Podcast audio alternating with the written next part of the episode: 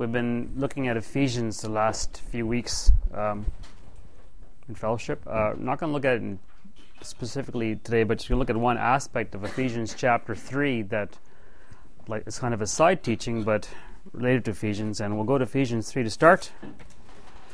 Um, Ephesians chapter 3. I titled this uh, Steward of the Mystery. And uh, thought we'd take a little look at what that means. Ephesians chapter 3.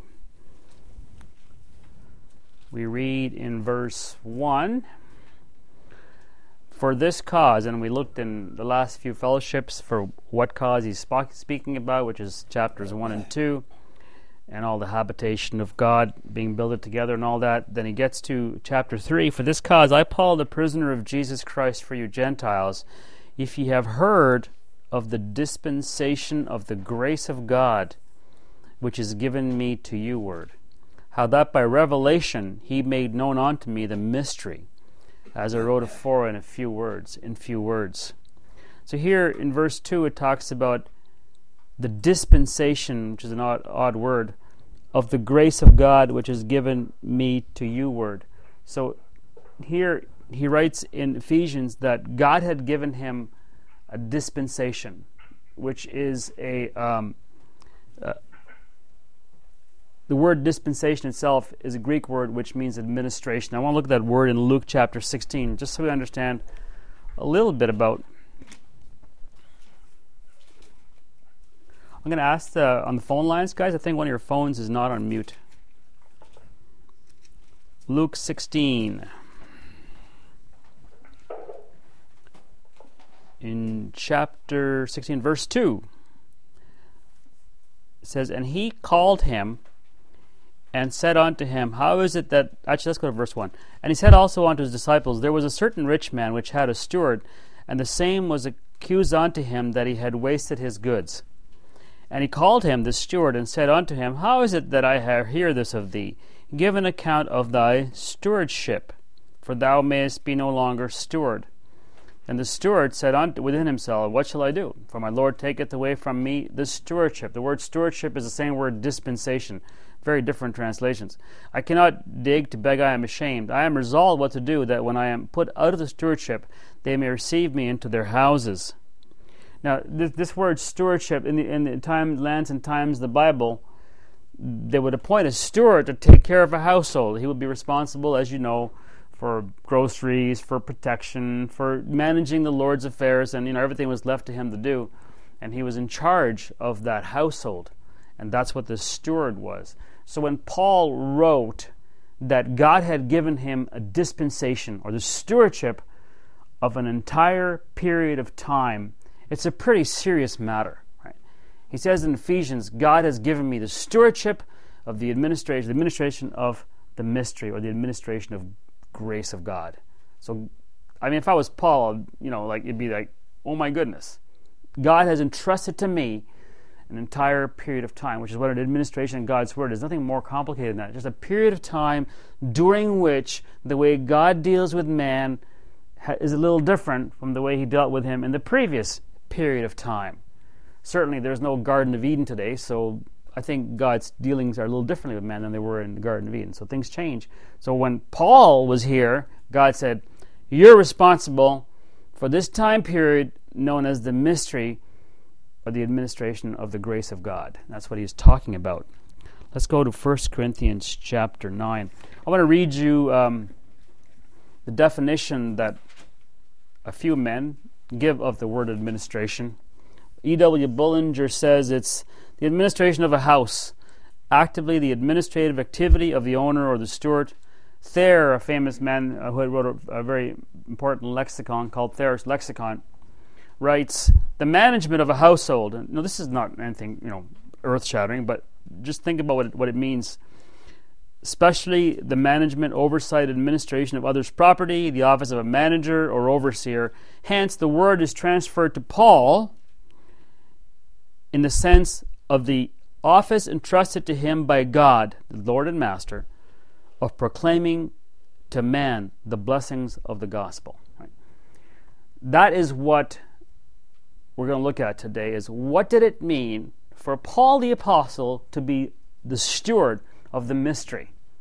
Was he, you know, responsible for making regular bank deposits in the Jerusalem bank? Was he responsible for writing minute, annual meeting minutes? What was he responsible? What did, what did it mean? Like, what does it exactly does it mean? And 1 Corinthians 9 is very uh, clear. Let's let the Word of God speak for itself.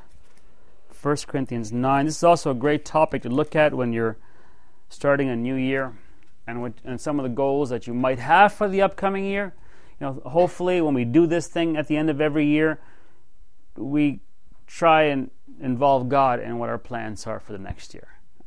Um, it's certainly the best way to, arrive at success in what you're going to be doing next year, and this might, you know, tweak some interest in your lives or my life. 1 Corinthians 9 is a great chapter. Am I not free? Verse 1 Am I not an apostle? Am I not free? Have I not seen Jesus Christ our Lord? Are not ye my work in the Lord? If I be not an apostle unto others, yet doubtless I am to you, and the seal and the seal for the seal of mine apostleship are ye in the Lord. Mine answer to them that examine me is this Have we not power to eat and to drink? Have we not power to lead about a sister or wife as well as other apostles, and as the brethren of the Lord and Cephas or Peter? Or I only and Barnabas, have we not power to forbear working? Have, who goeth to warfare at any time at his own charges? You know, when you fight a battle, you don't fight against yourself. The argument that he's making here is that because he was a minister of the gospel, he had every right to charge for that activity. That, in other words, he was allowed to make his living on preaching the gospel. And let's keep reading. It's very interesting. Who plants a vineyard and eateth not of the fruit? If you plant a vineyard, you're going to eat the grapes, or better. You don't get it. Um, or who feeds a flock and eateth not of the milk of the flock, or raises a pig and kills it? No, never mind. Um, and eats it. Say these things the man, or does not the law say the same thing also? Yeah, certainly in the law, verse 9, it says, For it is written in the law of Moses, Thou shalt not muzzle the mouth of the ox that treadeth out the corn. So in those days, they wouldn't put a muzzle on the ox. It was allowed to go ahead and freely eat the corn that it was, you know, plowing through. In other words, another way of putting it is a laborer is worthy of his reward, right? That's also says in the Word of God. So he's saying here, look, I'm preaching the gospel. This is Paul the Apostle. I'm allowed to make my living doing that. Um, uh, where are we? Verse 10. No. Yeah. Or saith he it altogether, or verse 9. Does he, God, take care of oxen? Did he write that to bless the cows? No. Or saith he it altogether for our sakes? For our sakes, no doubt, this is written, that he that ploweth should plow in hope, and he that thresheth, thresheth, tough word, in hope should be partaker of his hope. So you get the wheat back, you get the goods back if we have sown unto you spiritual thing, in other words, he said, if I've taught you the word, is it a great thing if I shall reap your carnal thing? In other words, if I've taught you the word, Paul says, is, is it okay if you guys occasionally give him some clothes or food? That's sort of what he's saying. It's a really great chat. If others be partakers of this power over you, are not we rather? Nevertheless, this I love this. He says, Yeah, I could do all that. Nevertheless, we have not used this power. He says, Yes, the Word of God says I can do this. God has set it up this way. But he said, We have not done that. Why didn't he do that? Right. It says it right there. But suffer all things lest we should hinder the gospel of Christ. That was his main aim was that the gospel of Jesus Christ could be made known and he would not do anything to hinder the gospel of Jesus Christ being made known. That was his heart's desire. Um, verse 13 do, we, do you not know that they which minister about holy things live off the things of the temple? Didn't in the Old Testament, didn't the Levites get the meat that they gave for the tithe? Although they messed that up quite a few times too, right? But they were allowed to do that because they didn't have their own lands, they didn't have their own, own you know, property. They were allowed to eat. And he says those guys were working for the Lord and they were allowed to eat. That's what he's saying. It's true. Um, and they which wait at the altar are partakers of the altar, they get some of the food. Verse 14 Even so hath the Lord ordained that they which preach the gospel should live off the gospel. Again, he makes the same point. Verse 13, 15, he makes the other same point too. But I have not used, I have used none of these things. Neither have I written. And he's also saying, look, I'm not writing this because I now want you guys to take care of me financially. Right? Because I have not done that. And he said, I'm not writing this because I want you to do that from now on. It were better that it should be done unto me, for it were better for me to die than that any man should make my glorying void. Right? He said, I'd rather die than do something like that. For though I preach the gospel, I have nothing to glory of. For necessity is laid upon me, yea, woe is unto me if I preach not the gospel. You see, you're going to see that being a steward of the mystery, or a steward of the grace of God, very simply, a great part of it is, is making known the gospel of Jesus Christ. Without, if you don't do that, you know, he would have started, and we'll see that, and he says it himself, but that was one of his main activities in his life.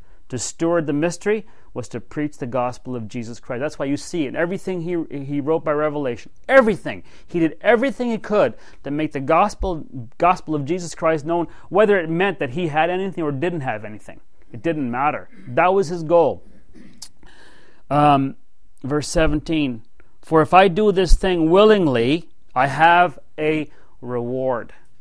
It's very interesting. If I do this thing willingly, I have a reward. We're going to read a little later in the chapter exactly what the reward is. But he said, If I do it willingly, I have a reward. But if against my will, a dispensation of the gospel is committed unto me. He says it again. That's the exact same word we just read uh, in Luke and over in Ephesians. He says, Look, if I don't do this thing willingly, I have still been given the responsibility to do it. I want to read you uh, the working translation from that verse. It says, So if I do this voluntarily, then I have a compensation. But if involuntarily, then I still have been entrusted with the administration of the gospel. See, we read, we learned last fellowship um, when Julie was teaching about every member of the body has been placed in the body of Christ as it had pleased God. God has placed each of you, each one, each one of us, in the body of Christ as it pleased Him. Here, Paul writes, Look, I've been given a responsibility. If I do it willingly, I get a reward. If I don't do it willingly, I've still got the responsibility. You understand? If you don't do what you're supposed to do in the body of Christ, you still have the responsibility. If you don't do it, you don't get the reward. Right? But you still have the responsibility. There's no one in the body of Christ who can say, Well, I'm placed here, but God didn't really give me anything to do. You know, no, that's not true. That's not what the Word of God says. You still have a responsibility. And here Paul writes, Look, doesn't matter. I've been given the responsibility. When you are become a member of the body of Christ, God places you where He wants you. Now it's up to you to do what you're called to do. It's very simple. And it's up to you. And that's why I say, you know, when you make plans for the year, you might want to think about that a little bit. I might want to think about it a little bit. You know, I got plans. What I want to do? Well, you know what? Maybe I want to think about those plans in light of what God has called me to do in the body of Christ. Maybe that might might want to, you know, factor into my thinking about life. As, as you remember, we also learned at last fellowship, the things we do in this life have some impact in all of our eternity, not just for the time here, but all of eternity. Um, let's keep reading here. I love this. Um, so what is so? Then he even asked the question. So he says the dispensation. I got the I have the responsibility. Verse eighteen. What is my reward then? He asked the question. So what is this compensation that I'm going to get? Verily, that when I preach the gospel, I may, I may make the gospel of Christ without charge that I abuse not my power in the gospel? He goes, Look, I have the authority to charge for this, but I'm not going to I'm not going to use that authority to charge for it. So what's the reward? What what is he getting out of it? Verse 19. For though I do for I be free from all men, yet I have made myself servant unto all that I might gain the more. So he doesn't answer the question yet. Well, it, it gets answered at the end of the chapter. But now he talks about how he lives his life in light of preaching the gospel. And this is an amazing record here. He says, um, 19. He goes, I'm free from all men, but I made myself a servant. Why? That I might gain the more. And unto the Jews I became as a Jew, that I might gain the Jews. To them that are under the law, as under the law, that I might gain them that are under the law. You see in this thing he says here, he does whatever is necessary to reach somebody with the gospel of Jesus Christ. And if you want to read down to um, later on, he says he'll do anything necessary except anything that would put him outside the will of God. He would never do that. But he would do what's necessary. Remember when Paul came to uh, Jerusalem? When James came to him and said, Oh, look at all these wonderful Judean believers who have become Christians, but they're very zealous for the law. What, is, what does James ask them to do? Remember James? He says, ask him to purify himself with them and do this the thing with the law. And I used to read that when I first read that. I was like, wow, why would you do that, Paul? You've been teaching about that the, the, the law is over and there are no more works. Why would you do that? Why would you follow the law? Why, why do you think he followed? It says it right there. He did whatever he could because he was the one who thought, I can reach these people. I can reach, I know there's a lot of problem in Jerusalem, but I can reach them with the gospel. So he put himself under the law just so he could reach them. That's why he did it. On to the uh, verse 21. To them that are without law, as without the law. What did that mean? Maybe he had a beer with the Gentiles. You know, maybe he doesn't. I don't know. Whatever it means. I don't know what it means. But but the Gentiles were a little different than the the Jewish people. So when he was with them, he would do whatever, never outside the law of Christ, but he would do anything. And what does that mean to you and me today? Right? Oh, I got to drive five minutes to pick up so and so and bring them to fellowship. What a pain! Oh, it's so horrible. He did whatever at the loss of his personal property, finances. Didn't matter to him. In later writes, you know, I can I, I know how to bound, I know how to suffer need. Didn't matter to him. His goal, preach the gospel. Take as many people with him as possible to eternity. That was his goal. And for, for that goal, he would do anything, right? So you feel stupid about speaking the word in a, in a mall. Who cares? What difference does it make, right? preach the gospel. Get the gospel to as many people as possible. That's what Paul did. That was being a steward of the mystery. Get the gospel to people. Tell them about Jesus Christ. Yeah, but I feel out of place. People laugh at me. Who cares? Right? Let them laugh for 70, 80, 100 years. They're not going to be laughing for 10,000 years, are they? Right? You're going to be there. Right? And those people that you brought kicking and screaming with you, not necessarily, you know, will be with you.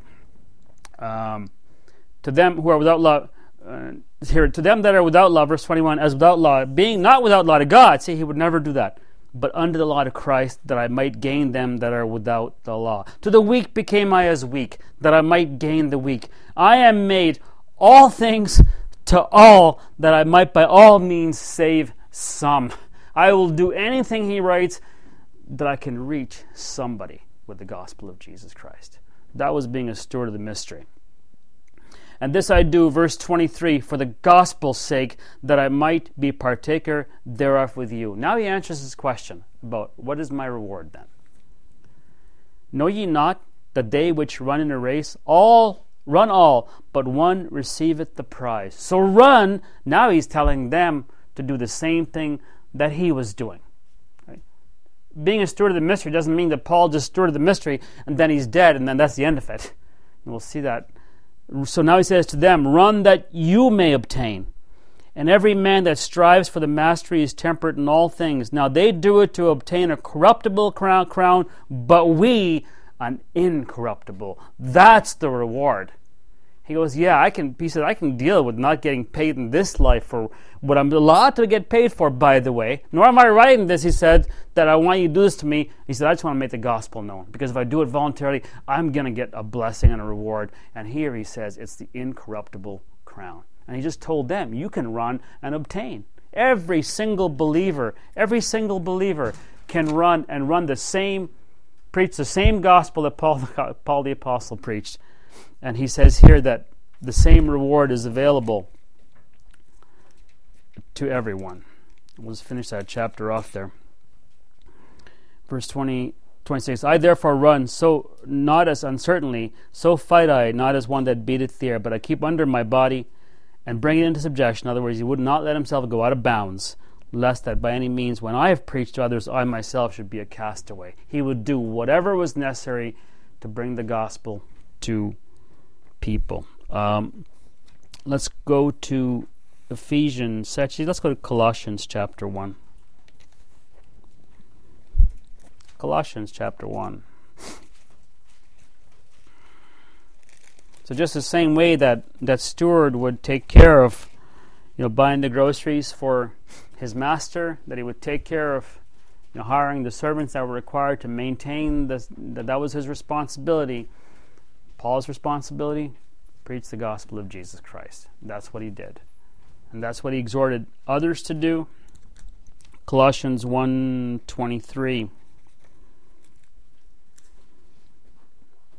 If you continue in the faith, grounded and settled, and be not moved away from the hope of the gospel, which you have heard and which was preached to every creature. You see that? Every creature which is under heaven, whereof I, Paul, am made a minister, who now rejoice in my sufferings for you, and fill up that which is behind of the afflictions of Christ in my flesh for his body's sake, which is the church whereof I am made a minister according to the dispensation of God. There it is again. You see, there's that time period, that, that stewardship that was committed unto him. And what's the context? What's he talking about? Preaching the gospel. Um, the dispensation of the administration, stewardship of God, which is given to me for you to fulfill the word of God, even the mystery. That's what the administration that was given to him which hath been hid from ages and from generations, but now is made known, made manifest to the saints. It was no longer to be hidden, made manifest to saints, to whom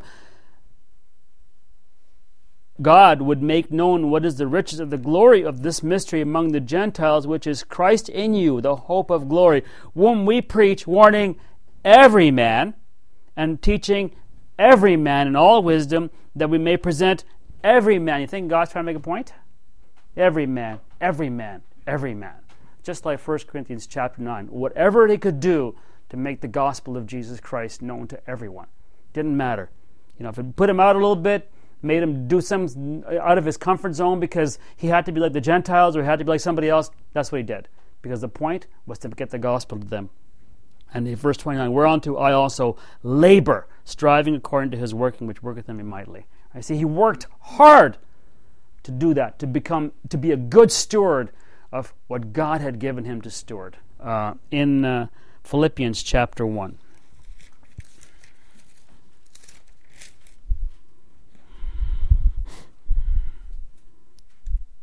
Philippians chapter 1, yeah. Verse 12. But I would you should understand that.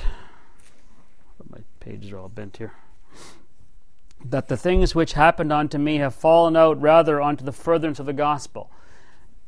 So that my bonds in Christ are manifest in all the palace and all other places. So he's in jail, he's in prison right here.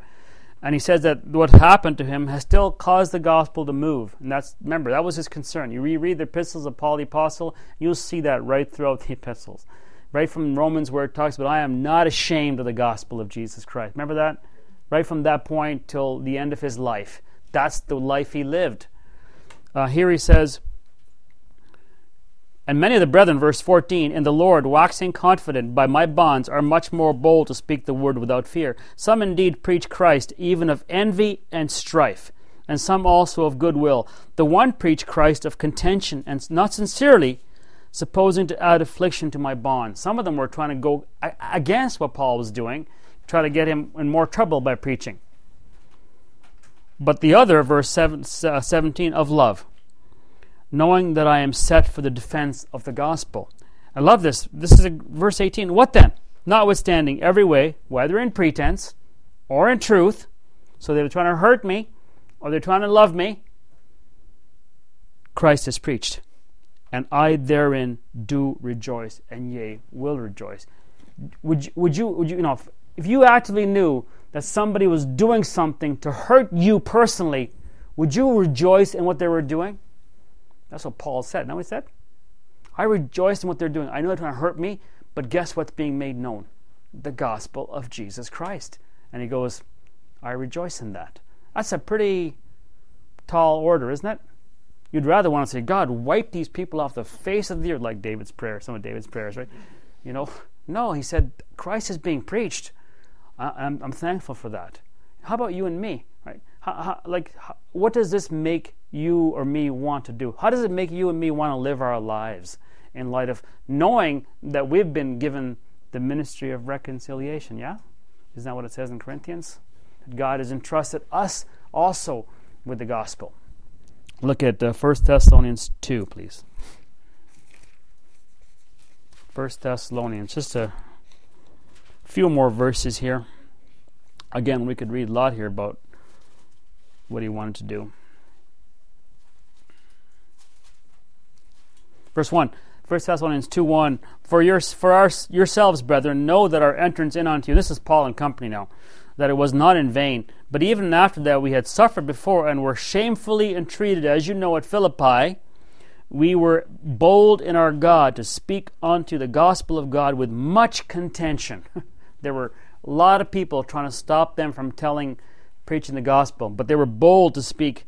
For our exhortation was not of deceit, nor of uncleanness, nor in guile, but as we were allowed of God to be put in trust with the gospel, even so we speak, not as pleasing men, but God which trieth our hearts. And that's it. You know, you know we we don't preach the gospel so somebody else can say, "Well, isn't that guy or isn't she really cool, man? They're really winning lots of people to the Lord. Isn't that great?" And you, know, you laud people for that's not what they were doing it for. They were doing it because we live in front of who, right? God. We preach the gospel because God wants us to, right? What the Lord wants us to preach the gospel.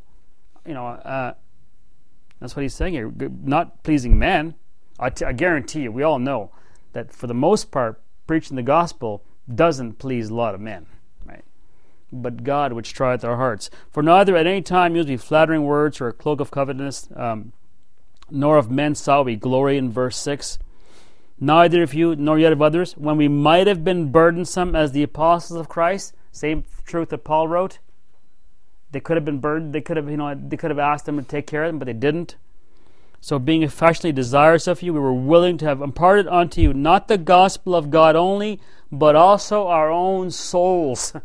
you think they worked hard? You think this is a little bit more than I got to, you know, I, I got to go to fellowship for an hour tonight. You know, like, like that's a real hindrance to my life. You know, cuts my, uh, you know, you know. Sometimes the things that we think are a burden to us. When you look at in light of God's word and what God has called me, I mean, like, this is not just some little story here. We are going to be together for eternity. That's what the Word of God says. And God's exhortation to me and you is to make known the gospel of Jesus Christ. That's what it is. And, and, and if you look at Paul the Apostle and these men, they did anything they possibly could. They were thrown in jail, they were whipped, they were beaten, you know, and oh, I mean, I got to drive five minutes out of my way. You know, just look at it. Look at your life. Look how important your life is in God's eyes and where God has placed you with the responsibility. What are you, what am I going to do with that responsibility? And that's a day by day decision. What am I going to do today? Am I going to speak to that person in line at the, at the store? Am I going to speak to my coworker? Am I finally going to tell them that I'm a Christian? Am I going to do it? Am I going to speak up to my parents? My parents, they're here. Hi, mom. You know, my relatives, you know, my friend. Where am I going to do it? Am I going to have the boldness and courage to be able to present the gospel of Jesus Christ? Am I going to do that? Only you can answer that. All right. Um, okay, we'll go. We'll close in Second Timothy chapter four. There's more to read here, but you guys can read the rest of chapter two and eight and three 2 Timothy chapter 4. We'll close there.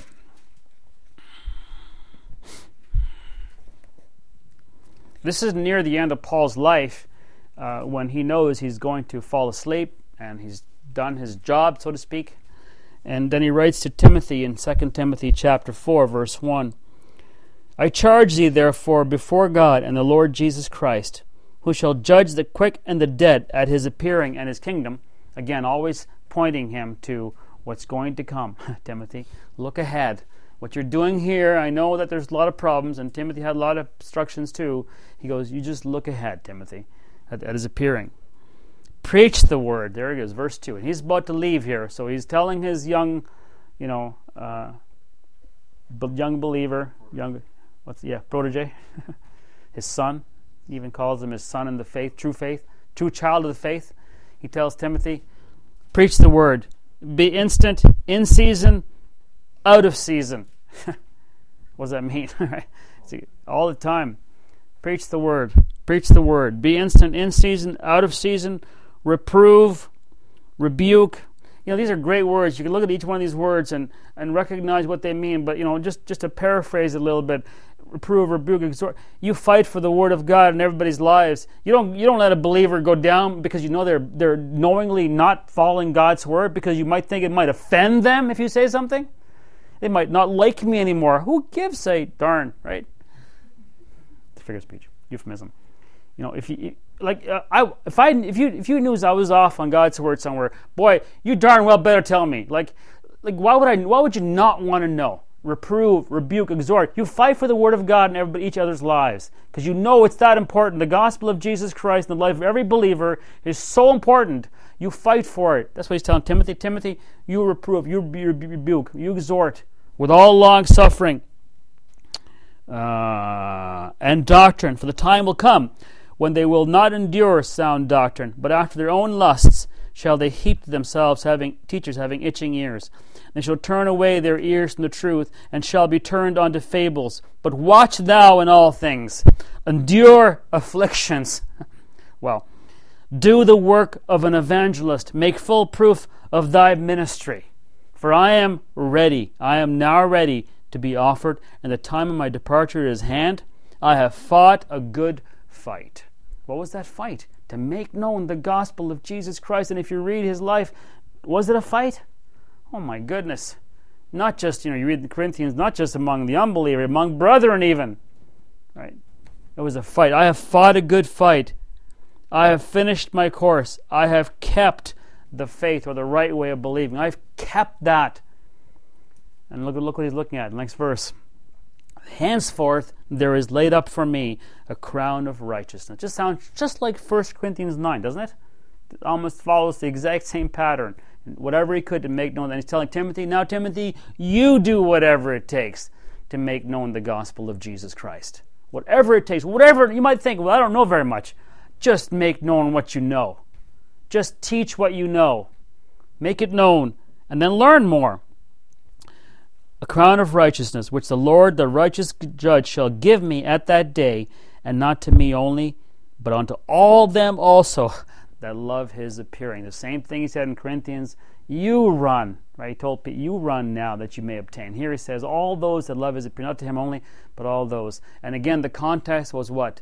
Preach the gospel, make known the gospel, preach the gospel of Jesus Christ. Do the work of an evangelist. Endure afflictions. Don't worry, just do what God has called you to do in the body of Christ. You know, um, and recognize that what you're doing here in this short life, and it is short compared to eternity, as ramifications. And you see that in the context every single time. He's pointing them to look up ahead, what is coming. Whatever it takes to make known the gospel of Jesus Christ is a huge part of being a steward of the mystery, the steward of the administration of the grace of God. So, uh, that's a little bit on that. God bless.